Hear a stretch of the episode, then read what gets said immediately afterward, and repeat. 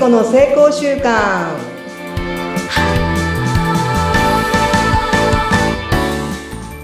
皆さんこんにちは健康習慣コーチの加藤聖子です今週もよろしくお願いしますはい、今週もよろしくお願いします。お相手はフリーアナウンサーのうなみくよです。聖子さん、私ね、この前ね、出雲大社の正式参拝行っちゃった。すごくない？私まだ出雲大社の正式参拝したことないんですけどどんなんですか？いや違うんですよ。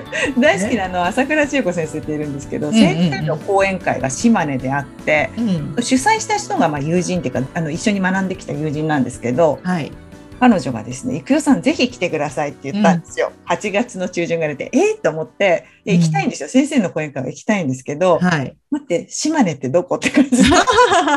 ね。なんかめっちゃ遠そうな気がするけど。静岡だから、え、どうやって行くのと思ったんですよね。うん。そしたら、直行便ってあるの知ってます？って言われたんですよ。でいいじゃないだから、みたいな。うんうんうん調べたら確かに1日1便あって、一日一便？1便ですよ。う往復1便ね。で、うんそれの、まあ、間に合う時間だったっていうのもあったし、それでなんかその先生、まあ先生の講演会行きたいって、まあエミさんの主催だから行きたい。うんうん、日にちもまあ土日、今のところ入ってない。うんうん。で、しかもなんか、あの、出雲大社行ったことないし、正式参拝あるよって言われて。なんか、でも周りに結構私の別の学びのところに、その、はい最近島根の人がすっごい多いんですよ。ええ別の勉強会で、はい。うんで、エミさんのことを知ってる人もいるって、すっごいつながりね。うんこれもしかして私呼ばれてんのかなって、まあ、勝手な勘違いをしましてですね。で、い行きました。ほいで、もはいう飛行機で乗っちゃえばい、あの、1時間で行っちゃうんで、島根。静岡から近いねじゃあ乗っちゃえばね、1時間で行っちゃいますよね。うん。ほいで、まあ、楽しかったです。で、まあ、正式参拝も、この普段、はい、行ったことない、初めてで。でもね、うん父と母が、あの、新婚旅行で行ったとこだったんですよ。ええすごいゆかりがあるんだそんなこともあって、なんか、あこれはもうまさに勝手な思い込みで呼ばれてると。なんかすごい楽しかったです。やればできるじゃん、私みたいな。やってみようだね やってみようそうそうやっ。てみよういいしだねそう、やってみようが降りてきて、できちゃった？みたいな、そんな感じだったんですよね。えーじゃあ今日はそのうんやってみようからなんとかなる因子につなげて話していきましょう お願いしますや。うわあ、よかった。やっぱりその、の、私も今聞いたら、島根とね、長野？長野じゃないわ。静岡？めちゃめちゃ遠い感じがして、どうやっていくのかなって思ったんですけど、やっぱりやってみようと決めたら、そういう、あの、なんていうかな、近道が見つかるみたいないやいやいや多分ねその直行便ありますよって言われなかったら多分うん。答えこ、うん、ちょっとって言ってたと、だって遠いじゃん、電車乗っててくると回ってくるいや、だってそうでしょ。まあ、岡山に出て行って、島根に行くのか、どっちから行くのか知らないけど、ね。え、私も一瞬さ、あ、岡山まで出て、え、島根遠いってやっぱ思ったんですよ。う んいや、乗っちゃうとね、早かったですね。でも直行便が一本あるっていう、そのなんと、なんとも言えない偶然性、うん。うん、やっぱり前向きに考えたり、楽観的にうん物事が捉えられると、なんかそういうものも見えてくるのかなって。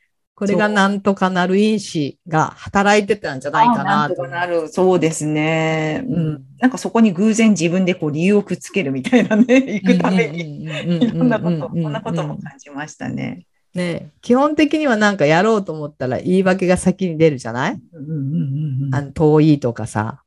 あの時間がかかるとかさ、まあお金もかかるっていう、なんかね、理由が、理由はパッと出るじゃん、結構。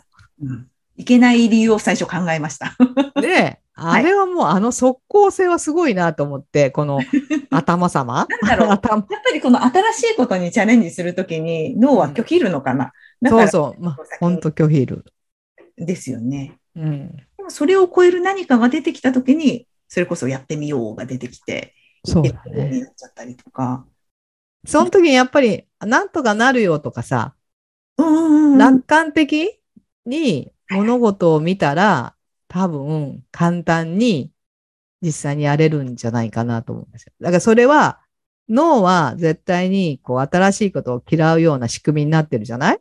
うんだからそこに間髪入れたら、入れずに、あのあ、できるって、やってみよう、なんとかなるっていうふうにさ、言葉をしたら、多分その言葉で脳はそっちを探しに行くだと思うんですよ。そうそうそうですね。でその私が誘った友人も、うんあのへ返事最初朝、あの、行きませんかって投げかけて、うんしばらく返事返ってこなかったんですよ。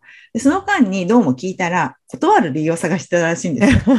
そしたらね、面白いんですけど、なんか、いや、こうやって誘われたんだけど、まあでも忙しいね、ご主人、パパも忙しいから、まあいっかーって独り言朝言ったらしいんですよ、ご主人。うん。うんそしたらご主人が夕方になって、あれ、朝のあれどうなったの？言ってくればって言ってくれたんですで、なんか私なんかすごい何を迷ってたんだろうと思ったんだけど、やっぱり郁恵さんと行きますとかって言ってくれて、へでー行ってやっぱりその今まで言い訳でこう断る理由を探してたけど、結果うんやっぱり行けた自分がすごく行く、そこがすごいワクワクするし、うん。行ってみてすごい楽しかった。このん非日常の一泊二日を体験できたっていうのが、すごく今の自分にとってなんでプラスになってるっていううふうにん。であ、よかった。なんかそうやって言ってもらえてよかったなと思って。うん私はもうほら、断られてもいいから、とりあえず、私は一人でももう行くって決めたら行くんで、うん、あなたが行かなくても大丈夫。でもよかったら一緒に行きます。うんそんな感じですよね。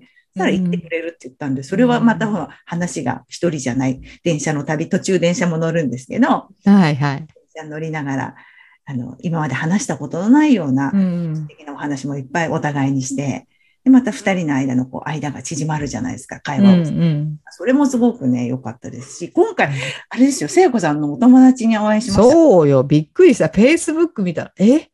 見たことがある人が映ってるとか思って。私と。え、こう、だからね、今、本当つながり？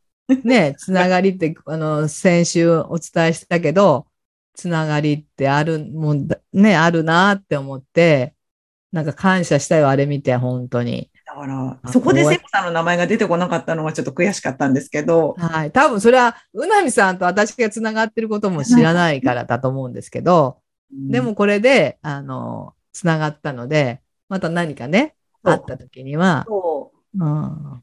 だから面白いよ。なんか、多分そこで、なんとかなるって思わなかったら、この、さっきの出会いもないし、うそね。そのお友達もね、あの、行ってないし、でもこれがやっぱりその、なんていうか、自信にもなるし、新しい世界あ、これできるわっていう、この感覚ね。あそうです、このできるわがいい、いるんだよね。できるわの積み重ねが自分の目標や、ね、行きたいとこにね、連れてってくれる感じかな。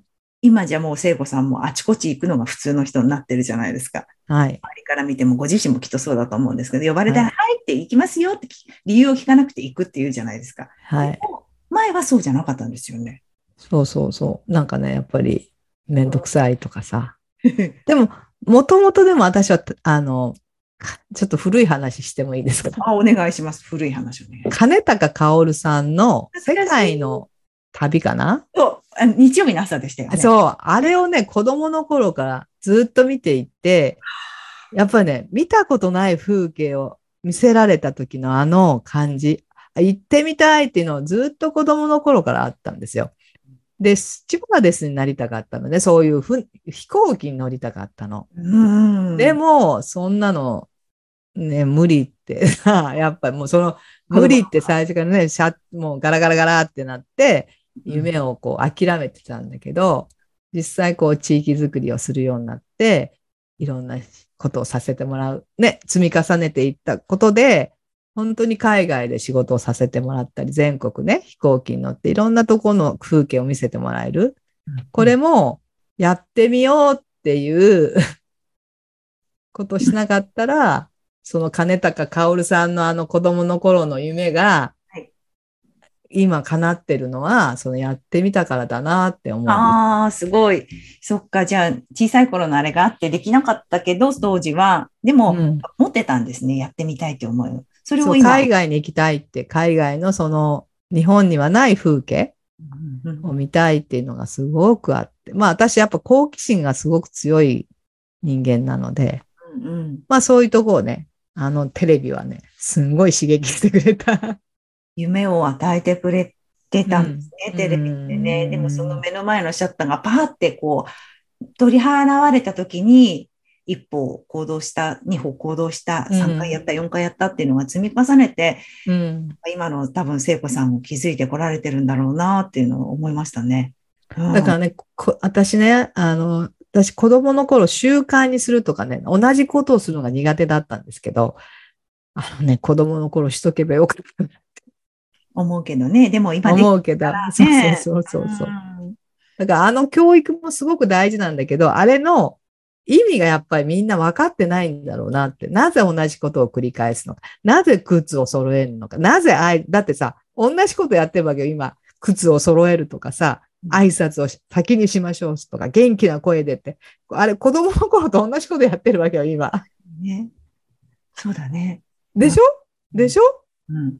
基本はそこにあるんだなっていうのをね、ねめちゃめちゃ最近感じるんですよね。うんうん。あのいいこといっぱい教えてもらってきてるんですね、私たちってね、実はね。そうなんよ。だから日本の教育って、そういう意味では素晴らしいはずだったのが、どうしても知識教育になってしまって、知識が先で、そのそういう基盤、生活の基盤っていう人間を作る根本みたいなとこが、それは、たなんかね、やってもしょうがないみたいな感じ。うんそれよりこの知識をいっぱい入れましょうみたいな教育に今変わったから、ちょっと土台がぐらぐらしてるんじゃないかなって感じてるんですね。うん本当は大切なのは、その根幹となる大切そうですね。な土台ですね。いや、だって、この前も建築屋さんと話したんだけど、土台がぐらぐらしてたら、建物建たないよって言われて、なるほどなと思って。崩れちゃう。そうですよね。うんうんでも見えないじゃん、土台って。土の中だから。うんだからやっぱり見た目の美しい上に立ってる建物ばっかりが意識になるけども、そうじゃないよって言われて、それは人間も一緒だし、なんか全てのことに通じるんじゃないかなってすごく感じてますね。うんいや、本当そうですね。うんベースを全てはやっぱり大事で、そこを大事にしながら、うん。うん、やっぱりいろんなことをやってみたり、人とつながってみたり、まあ、なんとかなるっていうふうにね、前向きでやってみたりっていうのが、まあ、ある部分は見えるところになるかもしれないよね。そうですね。うん。いや、今日も幸せの幸福論ですね。ウェルビうんーイング。とてもウェルビーイン幸せの4つの因子でやってみよう。ありがとう。えっ、と、ありがとう。今日がなんとかなる。と。